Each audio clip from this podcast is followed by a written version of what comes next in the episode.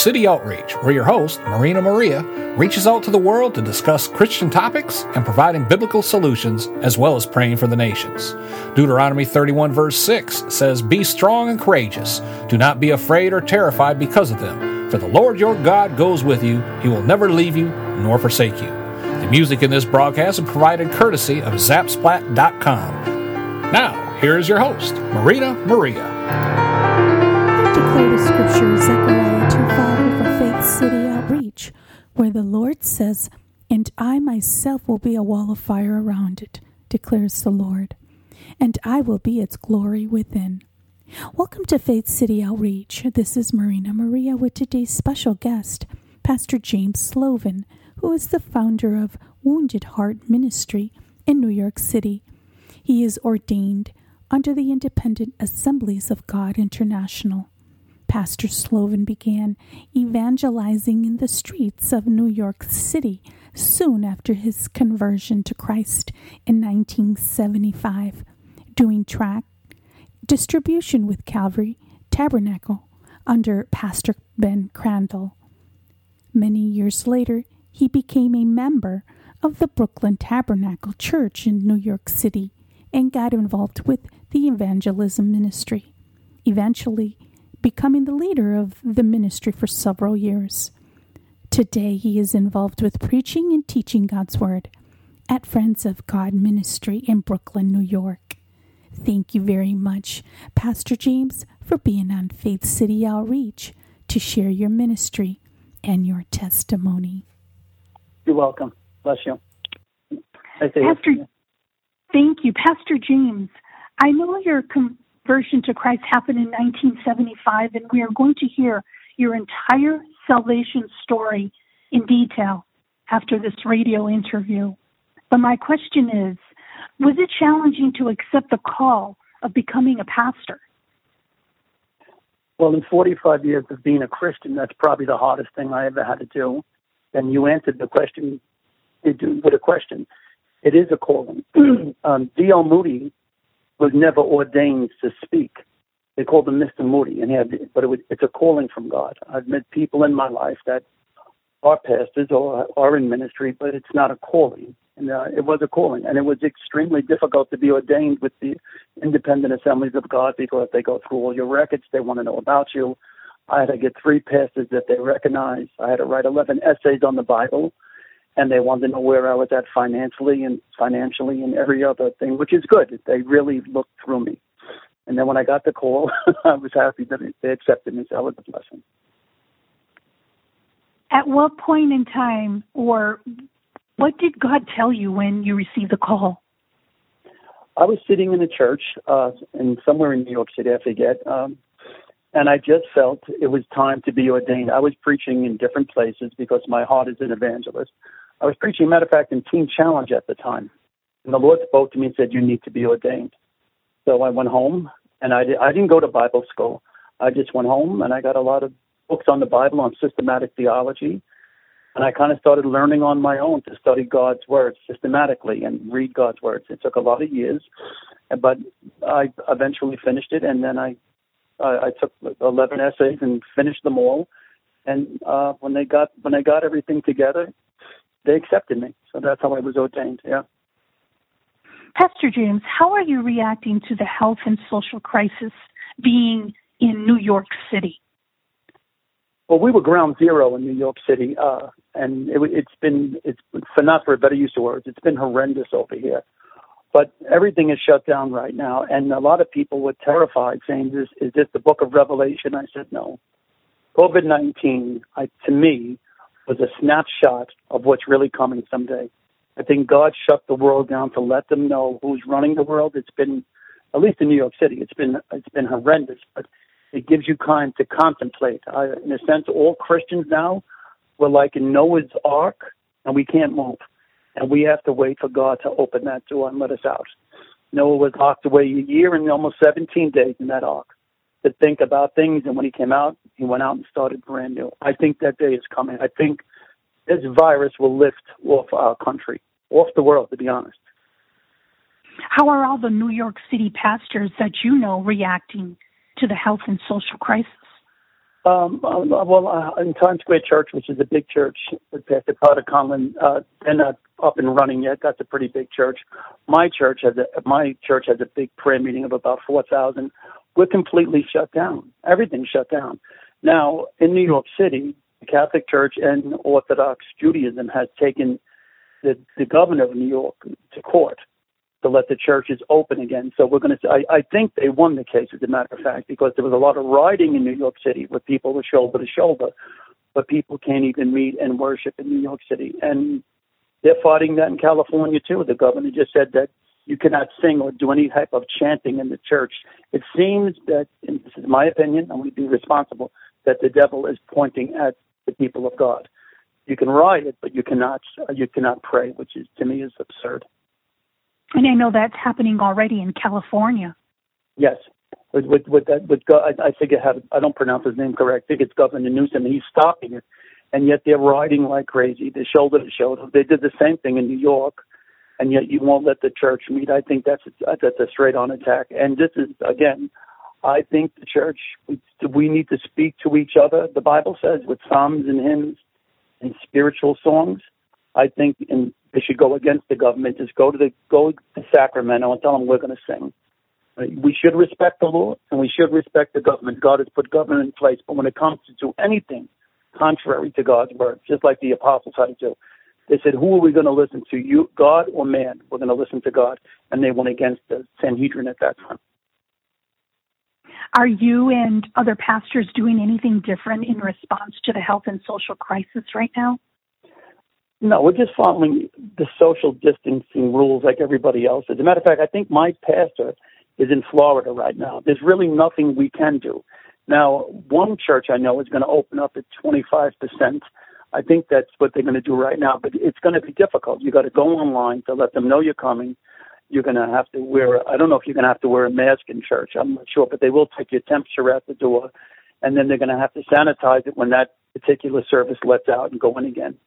So things are not right again. I'm just praying that the people of God will feel secure that they can sit shoulder to shoulder and come back into church. I don't know what that's going to take, but I believe God can do that. You know, like He did in, when we had the what they called the Spanish flu in 2019. After so many years, and it killed a lot of people, it just ended. It just ended, and people went back into their lives in a very normal way. What kind of reactions are you getting from Christians in New York City? Uh, anywhere from uh, they're trusting God and holding on to absolute terror. People are really, really frightened. And I told a couple of the brothers and sisters, I said, I believe at the end of this, when things open up again, the people that walk close to God to make decisions by the word of God in prayer will get stronger. The people that are in compromise, I think, will compromise more. But the people that hate us, the world, they're going to hate us even more. I believe that but it will draw us to God because if, if, if persecution really broke out in this country, you would have to do this. This is how the church ran in the first century. They were underground most of the time.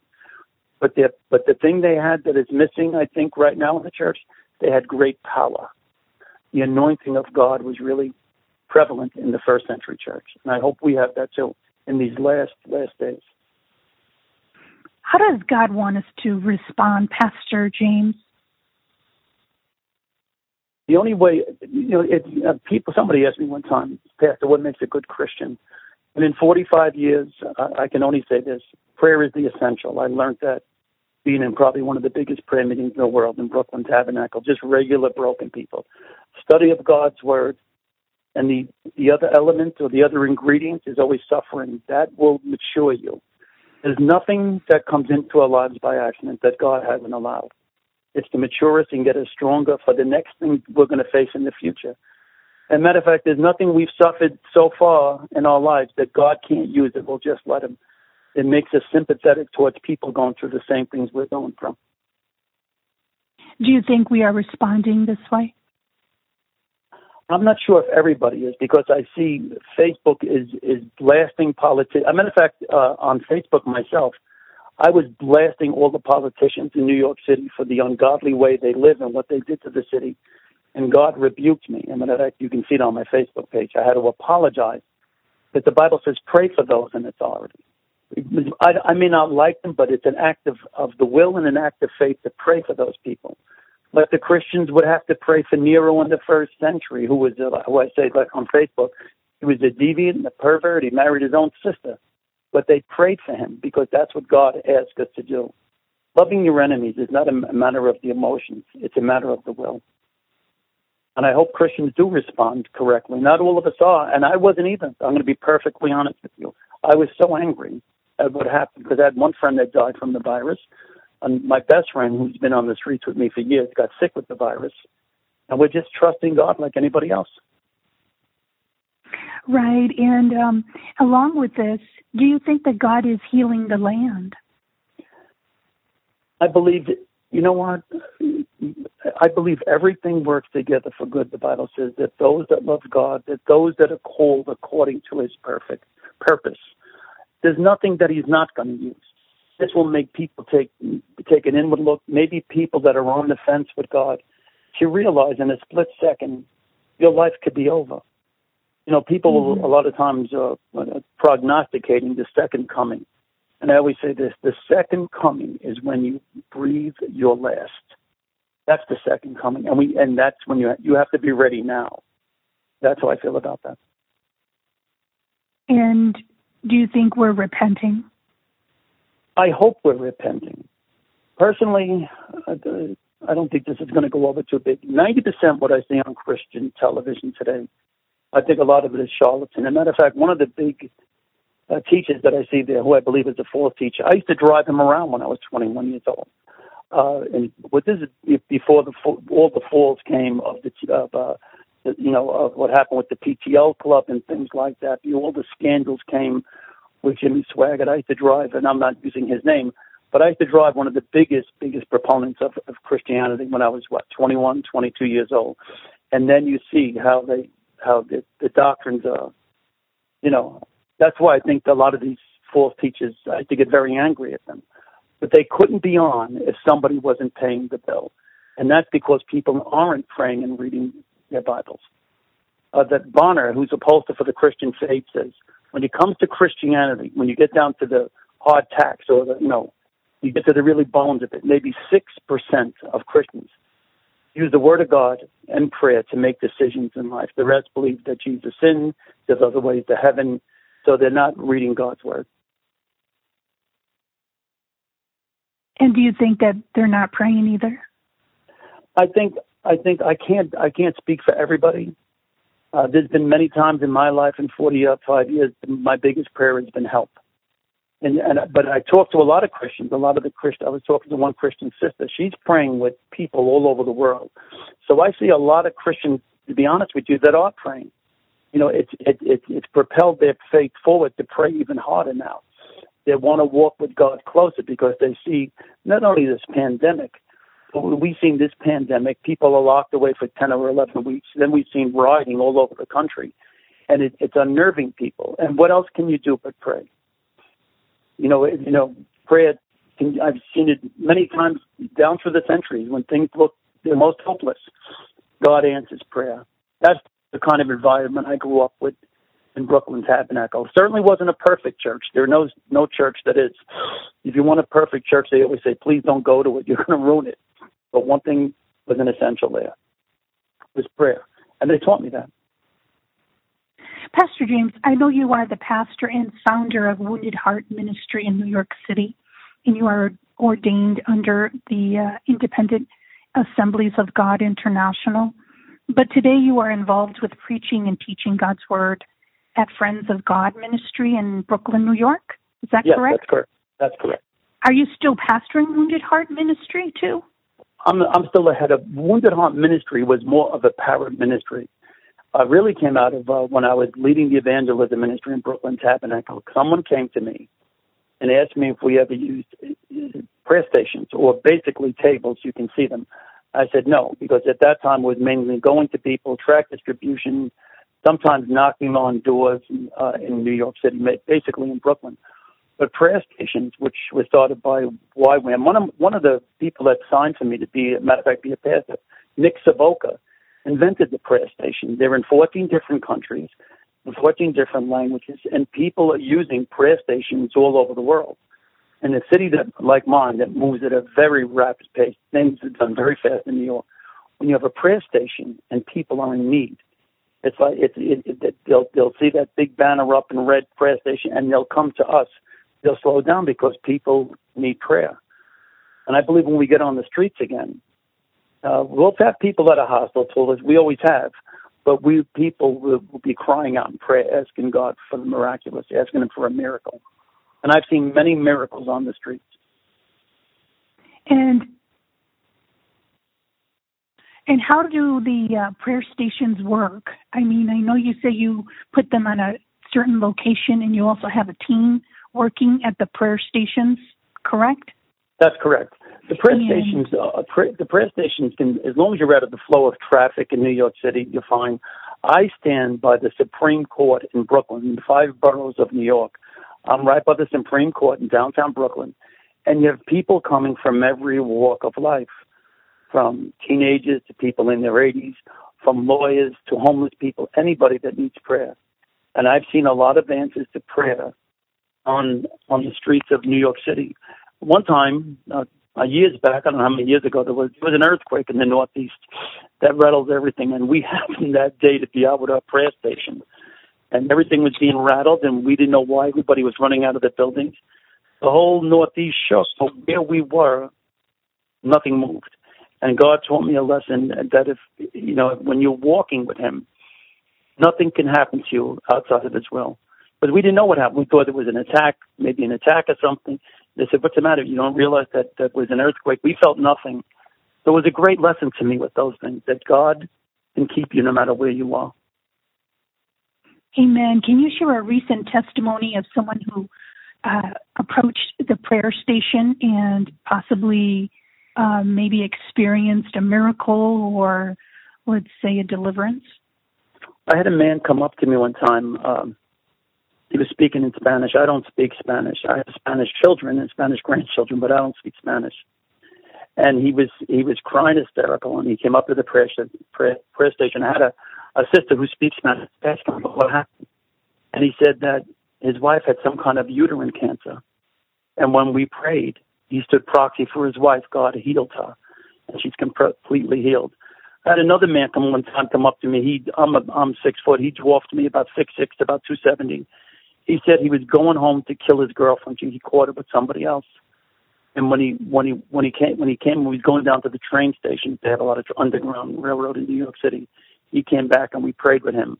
Um, I, I, I could tell you. I don't know if you want to tell you any more stories, but there's many of them. Sure, we do have time for one more testimony.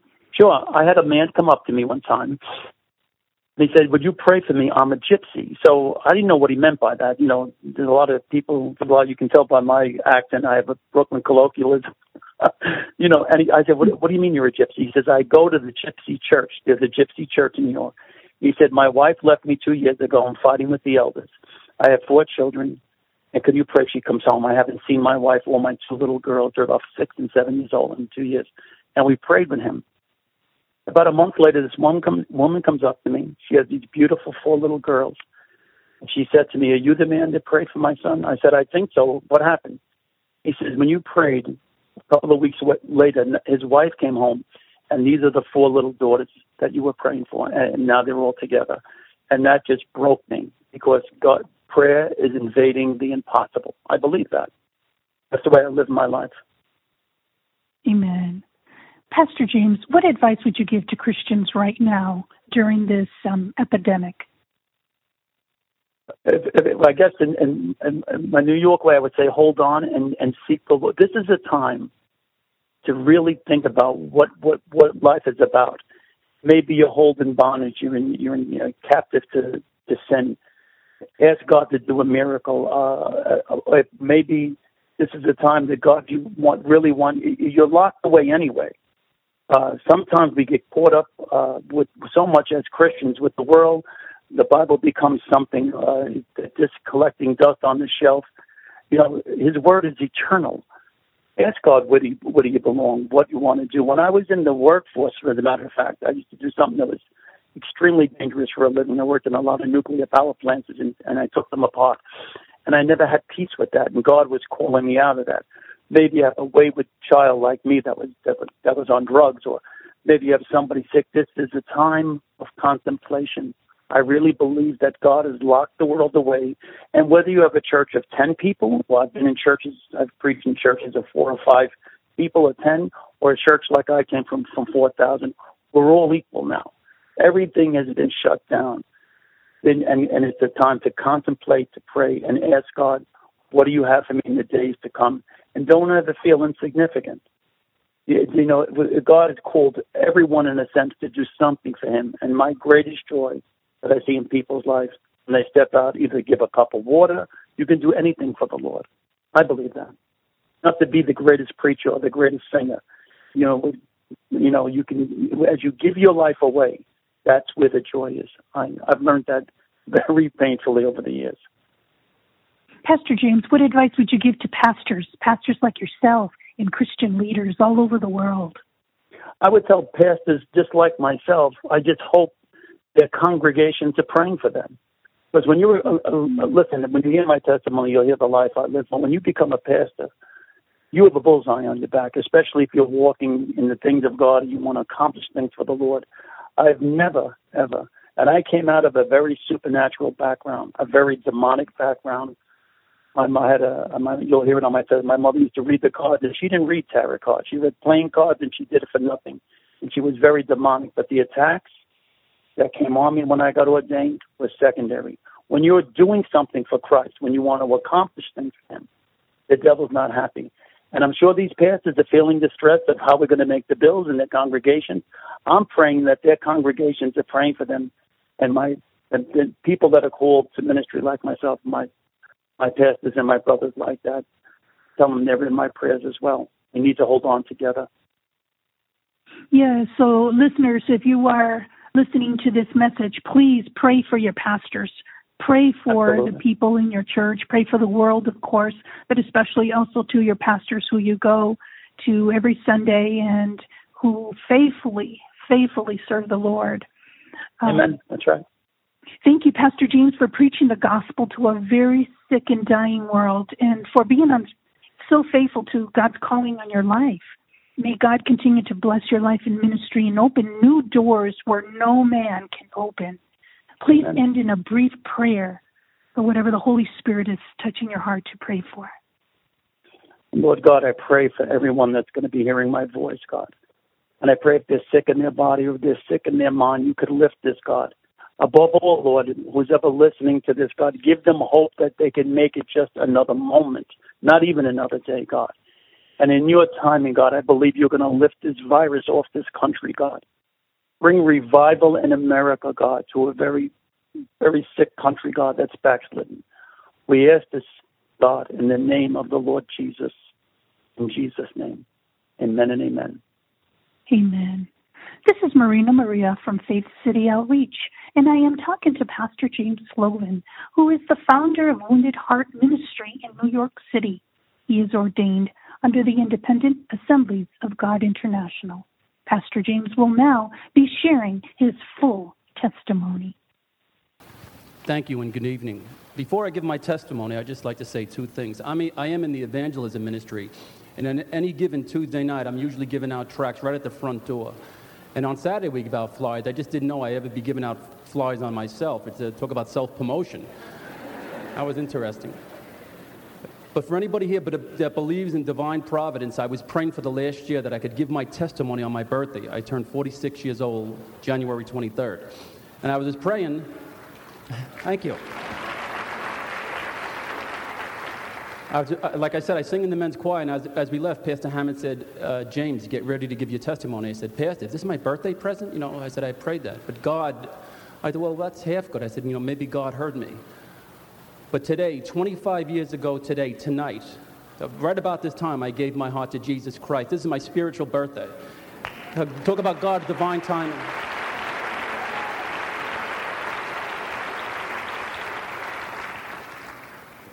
I just want to say this one scripture verse in a short prayer. The Bible says in Galatians 6:10, as you, therefore, as you have opportunity to do good to all people, but especially to the family of God. And I just want to say this short prayer before I, I, I give you my testimony. Lord, I just pray in Jesus' name that uh, they will see that you are the God of 10,000 chances, that you're the God of the impossible. And no matter how bleak it looks, God, and no matter how dark, you can bring us through anything, God, and you can change us by the miraculous power. Glorify your Son tonight, God, and save hundreds in this building, God. Heal the sick tonight, God, in Jesus' name. Amen and amen. I was brought up in Park Slope, Brooklyn, and my earliest memories of that uh, were, were that uh, was with my father.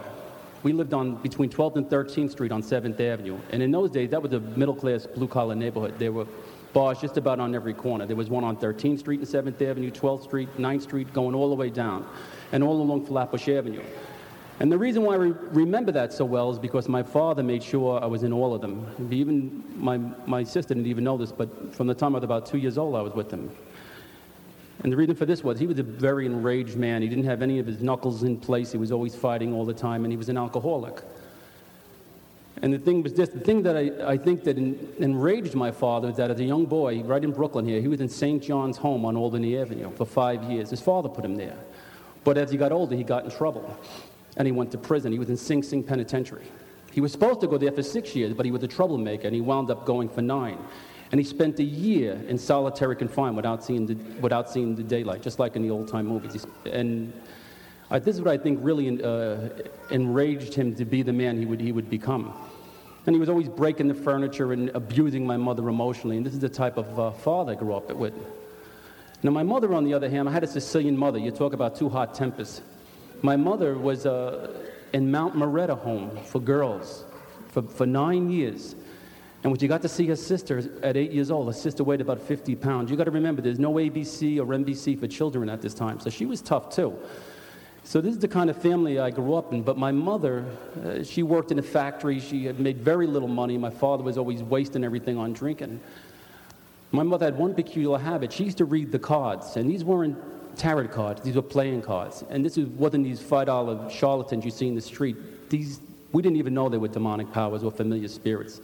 We just thought this was absolutely normal.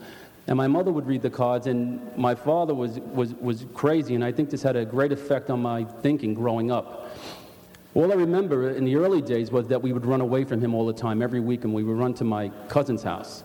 And we would get there as kids, we would play hiding from my father. She, we, we would be playing with toys, but we would also be, be playing with Ouija boards. And we thought this was absolutely normal. This was fine. And my sister at the time was into astral projection and uh, Edgar Cayce, which is a metaphysical cult. So these familiar spirits and these things followed my family for years. And I think this had a profound effect on me growing up. The thing with my father was this too. I asked my father one time when he was in prison, I, uh, when he was away, I said, uh, Dad, did you ever, did you know the Westies? Now the Westies were the, was Irish gangsters. They, you know, the Hollywood makes a lot of movies on them. You know, uh, like a, it was called The State of Grace. They have good Goodfellas, but these were Irish gangsters. And I asked him, I said, Dad, did you know these men? He just said, uh, I play handball with the leaders every day. So you just knew not to push it past that. And this is the type of man that uh, he, I grew up with as a young child.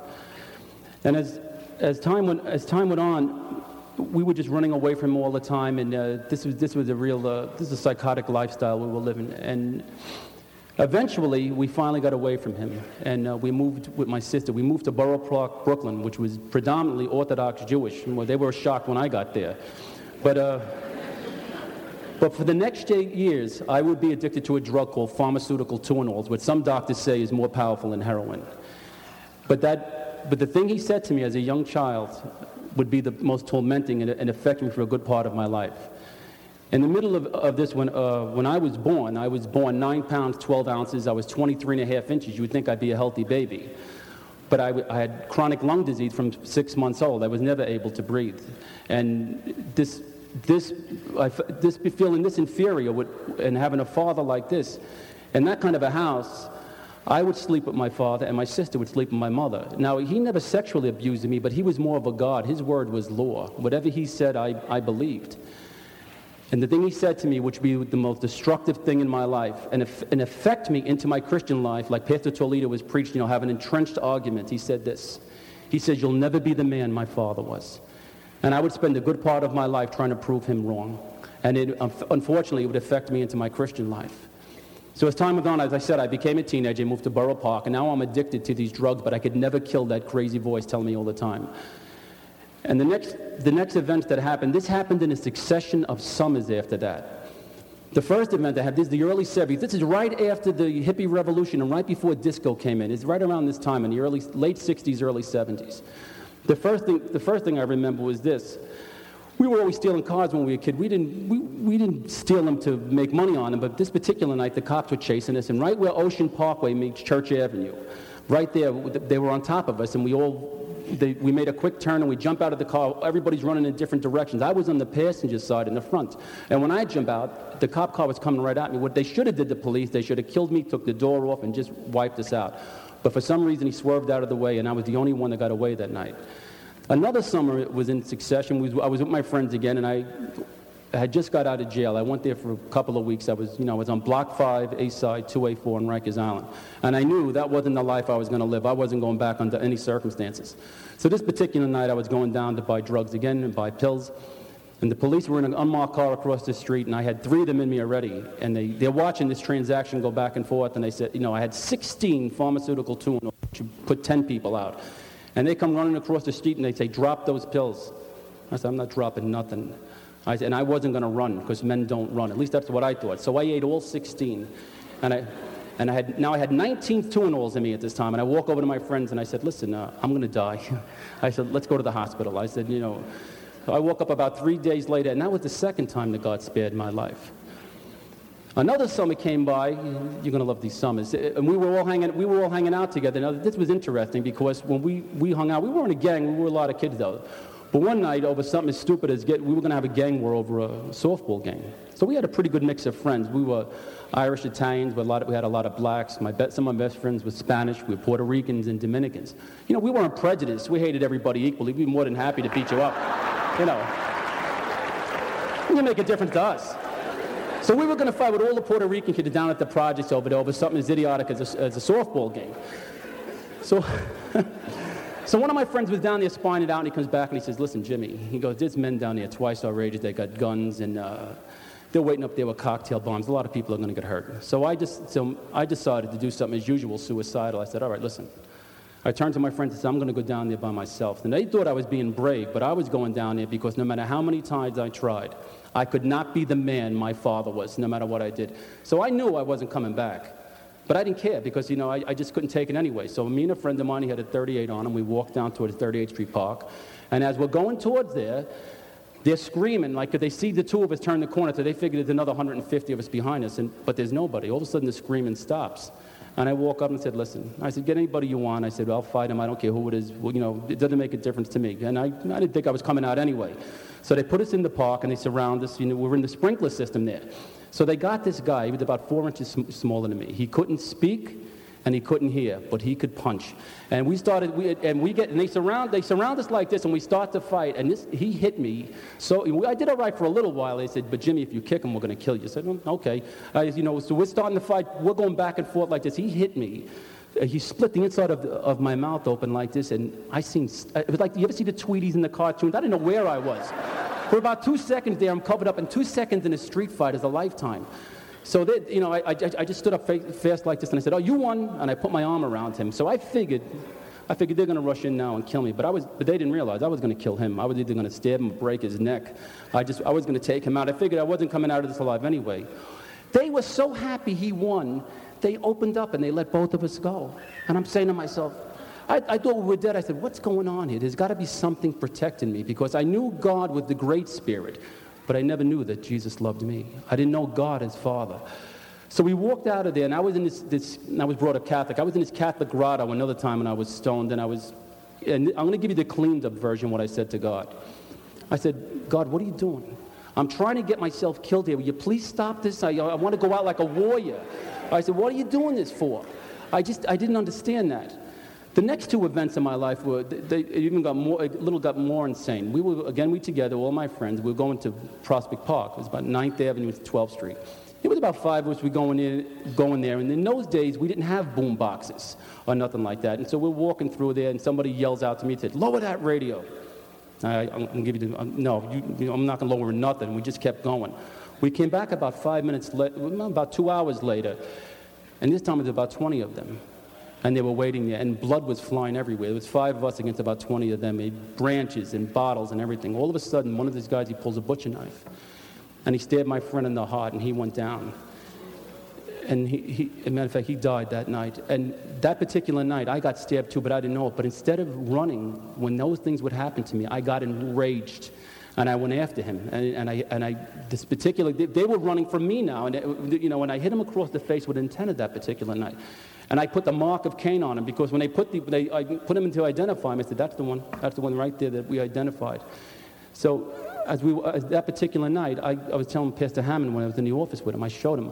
I didn't even realize at the time I got stabbed too. I got 25 stitches in the side that night. I was just bleeding profusely.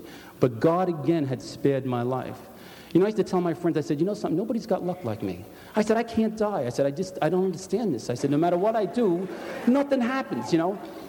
But the, this would be the last time in my life, this would be another summer. You know, my matter of fact, my son gave me the, the uh, date today, that I would be involved in this crazy life, lifestyle. But this, this time I would understand for the first time in my life between good and evil and see the difference between light and darkness. This particular and I had a friend of mine, Paul Bella, he's here tonight, and when I, when, I, when I was basically in my right mind, he would invite me over to my house, which was rare, but that particular night I was. And he took me to, he took me to his house, and his mother said, You know, Jimmy, I'm praying for you. And she was a Christian. She went to Calvary Tabernacle with Pastor Crandall. That's, the, that's the, now the Bay Ridge Christian Center. And I would say, Save me, save me from what? You know, what do you mean? I, you know, you're going to, God, I'm praying that God saves you. A couple of days later, I went to my other friend's house. Now, his mother was a witch. That's the truth. And I didn't, I didn't really see the difference. I thought all, all spiritual things were basically the same. Now, we would go to her house, and what we would do, we would sit around there, and, we, and she would ask us to smoke a cigarette, and I would hold it like in a perpendicular position and hand it to her. And she would go like this and read the ashes and tell my so called future. And, she, and let me tell you something this, these powers are real.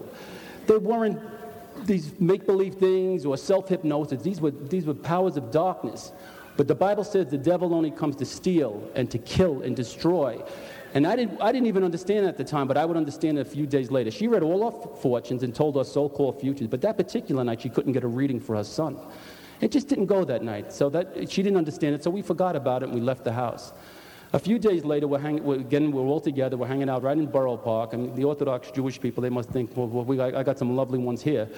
And there's a bunch of us standing there. All of a sudden, I see this man. He's across the street.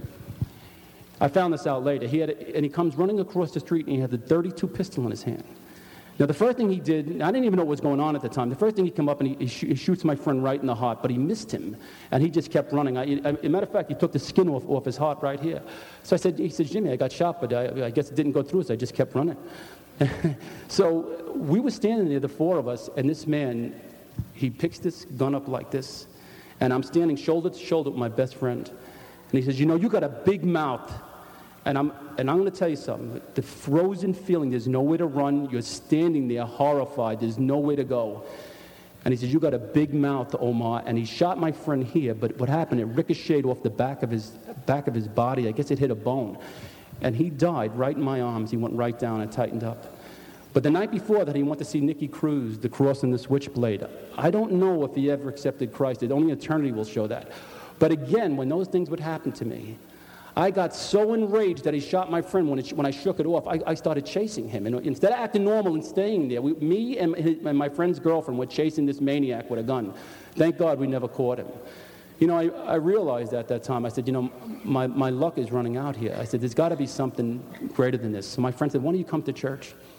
So he took me to Calvary Tabernacle, and, and uh, you know, I, I, was, I was sitting in the balcony, and I heard the gospel, and I heard Pastor Crandall. I said, you know, this is just too good to be true. This, this doesn't happen. But after about two or three months, I felt the conviction of the Holy Spirit, and I knew that God was real. And, he, and, and here, here was the thing that I said to the Lord I said, God, if you are greater than all these spirits I grew up around, you got to deliver me from this drug instantaneous. Now, I have nothing against drug programs. I go with the men's quiet and men's shelters. I think they're wonderful. But I didn't know it any other way. I didn't comprehend. All I knew is that if God was God, He was going to set me free in a hundredth of a second. So I walked, up, I walked up to the altar and I said this in his prayer. And I said, I accept you, Jesus, as my Lord. And about a thousand volt of electricity shot through me. And it was the first, everything started coming out of me. It was the first time in my life I ever felt peace. And I felt freedom. And I knew that God had saved me. And with all the heartache that has come in my life in the last 25 years, the ups and the downs, God has kept me free from that drug for 25 years. I've never gone back.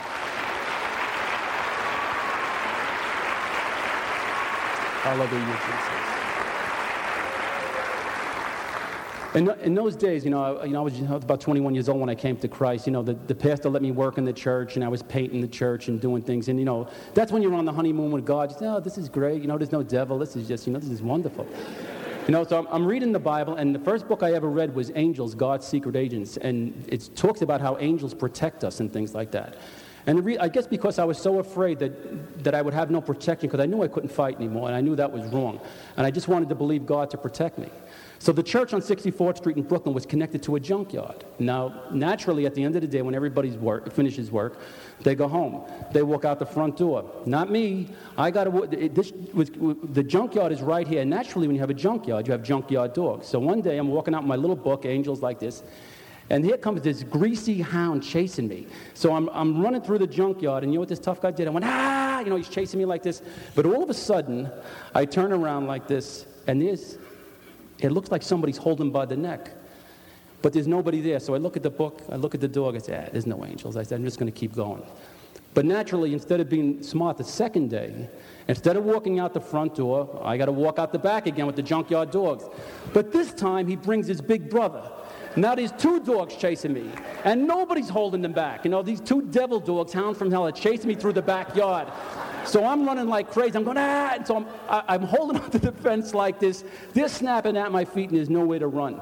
And across the street, there was a repair shop, and this guy had, you ever see those Rottweiler dogs? Those are the dogs that are made at the world because somebody cut their tail off. You ever it? They look like they take steroids and, and work out when nobody's looking. You ever see them? So now they come running across the street, and there's four dogs there. I said, oh, I said, this is it. I said, I'm going to be lunch today. I'm not getting out of this one. So I couldn't hold on forever. So finally, I let go of the fence and I cover up like this, and nobody's biting me, and I don't understand it. I turn around, and instead of the two attack dogs, instead of snapping at me and biting me, they're snapping at the junkyard dogs, and they're snapping at them and snapping, pushing them back. And all of a sudden, this is the truth, how I remember 25 years ago. The two attack dogs, they just back up like this and they almost look at me in unison as if to say, Go. And I walk between all four of them and nobody hurt me. God had protected me. That is, he, did, he did the miraculous like he promised me he would do.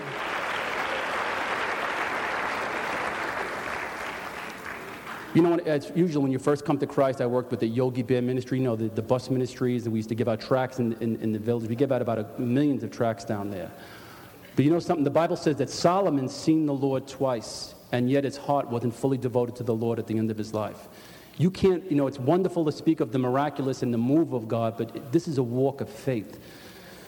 So now we jump to 1987, and you would think with all the wonderful things the Lord had done for me, I would walk with him, but I was backslidden.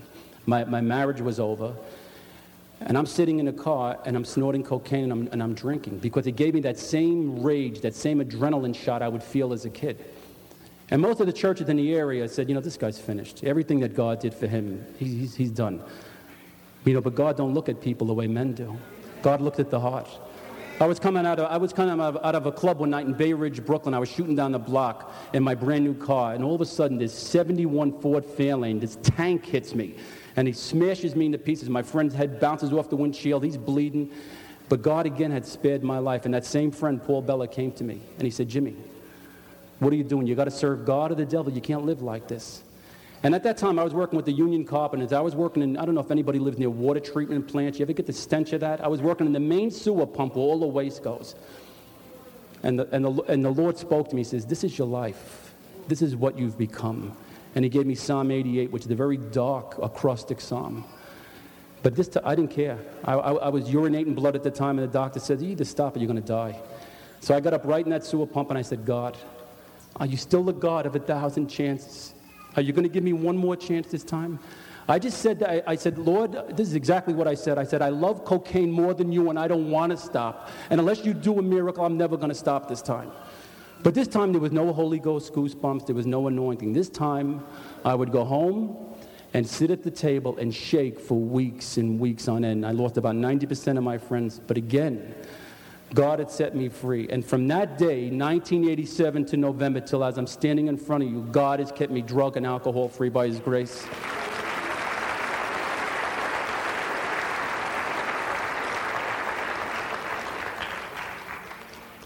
You know, it was about that time that, uh, you know, the Lord has always speaks to me pictorially through lessons. He speaks to it through the Word of God, and He speaks to it through prayer. But with me, I was always a little thick-headed, and God always had to show me things.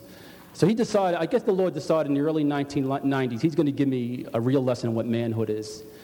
Around 19, around, I guess in the early 1990s, I got very sick with lung disease again. I had to go on permanent disability. I just couldn't breathe anymore. But to complicate things, my mother and father, who smoked all their lives, my father got emphysema, which is, which is deadly, and my mother got emphysema, which turned into lung cancer. So there we were, everybody, and I, I would go from this macho construction worker to a nurse. And I wasn't going easy. I hated this. My mother couldn't clean no more or cook, and my father couldn't do nothing, so I had to do all the cleaning and all the cooking. Uh, when it was time to, to go shopping, I'd have to, my mother would pull out all these menus to go to restaurants and stuff, stuff, things like this. The other thing was, and this was humiliating, my mother naturally had to take showers and stuff, and I would have to be like Noah's sons, not to shame my mother. I would walk in the bathroom like this. So, you know, but I had to help. She's my mother. Plus the fact her body was breaking down. It was diarrhea all the time, and this was humiliating. And I hated this. But the Bible says that a servant of God must have meekness and gentleness, and God was breaking me. You know, at this particular time, I, I live in an apartment house, and there's a lot of, there's Orthodox families. And when my mother's respiratory disease turned into lung cancer, I was in the basement. I always knew that God had a call on my life. But I, but, I, but I was praying in the basement. Now, this is like on the Shabbat, you know, the Jewish, you know, the Jewish Saturdays when the, when the Jewish people are praying. And they're upstairs dancing around and they're singing, you know, and I'm, I'm downstairs and I'm, I'm like this, God, don't let my mother die of cancer, God. I don't care what you do, please don't let my mother die of cancer. And I'm walking back and forth, speaking in tongues, saying, God, please. So you got the Old Testament praying upstairs, and I'm the New Testament praying downstairs, you know? All of a sudden they stop and I'm, you know, they, they listening to me. I'm, going, and I'm praying, serving God, and then all of a sudden I would stop and I hear them. So, you know, we had both going at one time.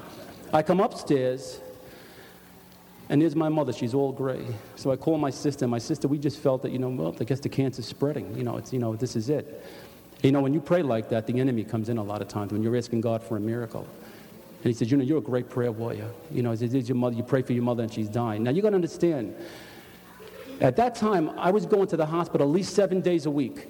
My father would go into the hospital, my mother would come out. My mother would go in, my father would. This was nonstop. I thought I was having a nervous breakdown because it, I think I, my heart goes out to anybody that takes care of sick people. This, this was overwhelming to me. So I just, I just couldn't take it. I just pulled the phones out of the wall. I said, let, I'll let the doctor call me later. I said, let him tell me my mother's going to die, and that's it. So I got up a couple hours later, the doctor calls, and he was a tough doctor, Dr. Fishman. He's a, he's a wonderful man, but he, he was tough and he was very forward. He says, Here's what he said to me. He says, Jimmy, don't be in a hurry to put your mother in the box. I just x rayed her, the cancer's gone.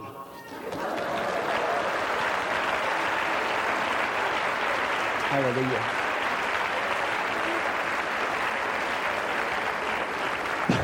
but I didn't believe him. I just said, uh, I believe, but Lord, help my unbelief. So I, I, took my mother to the chemotherapy, you know, and after she got better. I, you know, the chemotherapy doctor x-rays my mother, and he goes, no, no, you don't have to get nothing. He goes, the cancer's gone. I cried so hard because God has been faithful. And, and, and he spared my mother's life. And, you know, out of everything I've ever been through in my life, you know, at this particular time, when all this was going on, I started counseling with Life Ministries with Ron and Joanne Hiley. And she, and she would counsel me from the Word of God, and she gave me a 69 cents notebook. And, she, and my biggest problem was fear in my life. Horrendous fear. It's funny that Pastor would speak about that today. And she said, anytime this, you feel this fear as you're journaling and writing about it, and it don't line up with the Word of God, she says, just write the godly response. Just write, uh, God hasn't given us a spirit of fear. But I see, I, I wouldn't do that. I would get up and I would pray. And, I, and, and I, this may sound silly to you because you know, I love hermeneutics and I love studying the life of time of Jesus the Messiah, but in 25 years, you know what my greatest prayer has been? God, have mercy on me. Help me. I can't get out of this one. So at this particular, at this particular time when all this was going on, the Lord started to really break me, and I, I felt this rage coming off me. And I, I almost didn't know what to do with it. But as usual, When the Lord does, it, does a miracle in my life, He always shows me. So, you know, this for anybody. I hid up in that balcony for nine years.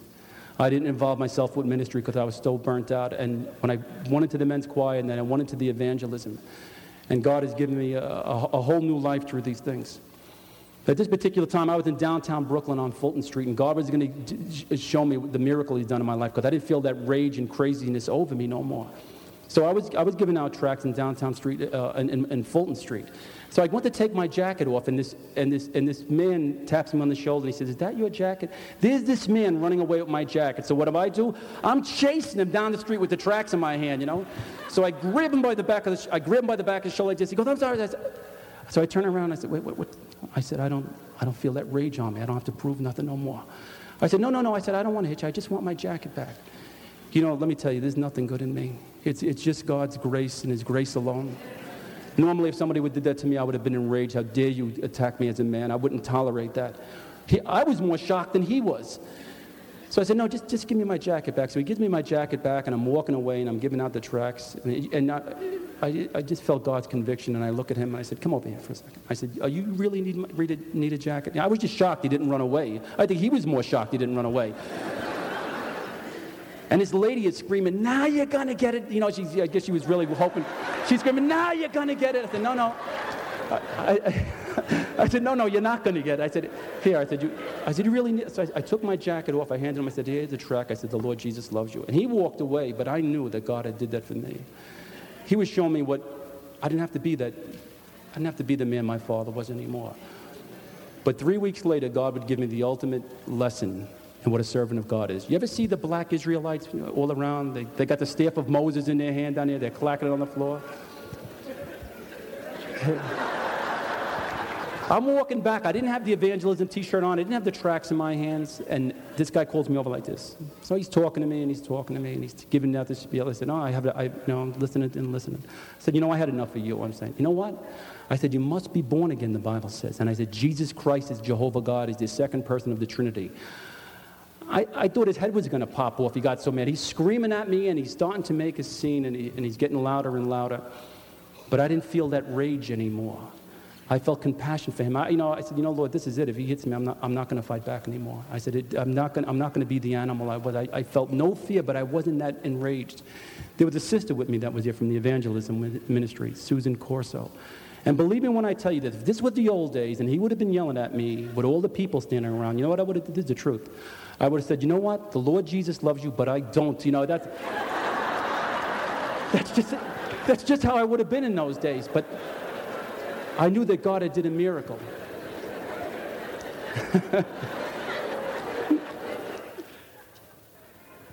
God is faithful.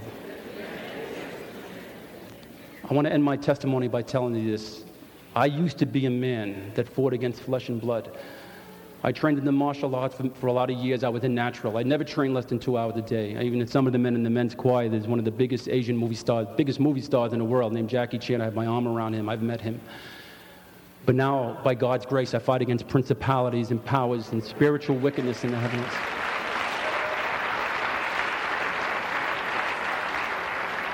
This is the last thing I want to say to you tonight. My father, he was right about one thing. I will never be the man his father was, but I am the man that my Heavenly Father has made me to be. God bless you. Thank you. Faith City Outreach can be heard daily, Monday through Friday at 4 p.m. Arizona time and 7 p.m. Eastern time. Faith City Outreach thanks Global Women Christian Chamber of Commerce Embassy and Four Winds Ministries for being supporters. Psalm 117 Praise the Lord, all you nations. Extol him, all you peoples, for great is his love toward us, and the faithfulness of the Lord endures forever. Praise the Lord. You have been listening to Faith City Outreach with Marina Maria as she interviews Christian pastors and leaders to discuss scriptures and topics affecting the Christian community and to pray for the nations. If you need to contact Marina Maria, please email her at fcoprogram at gmail.com. That email again is fcoprogram at gmail.com.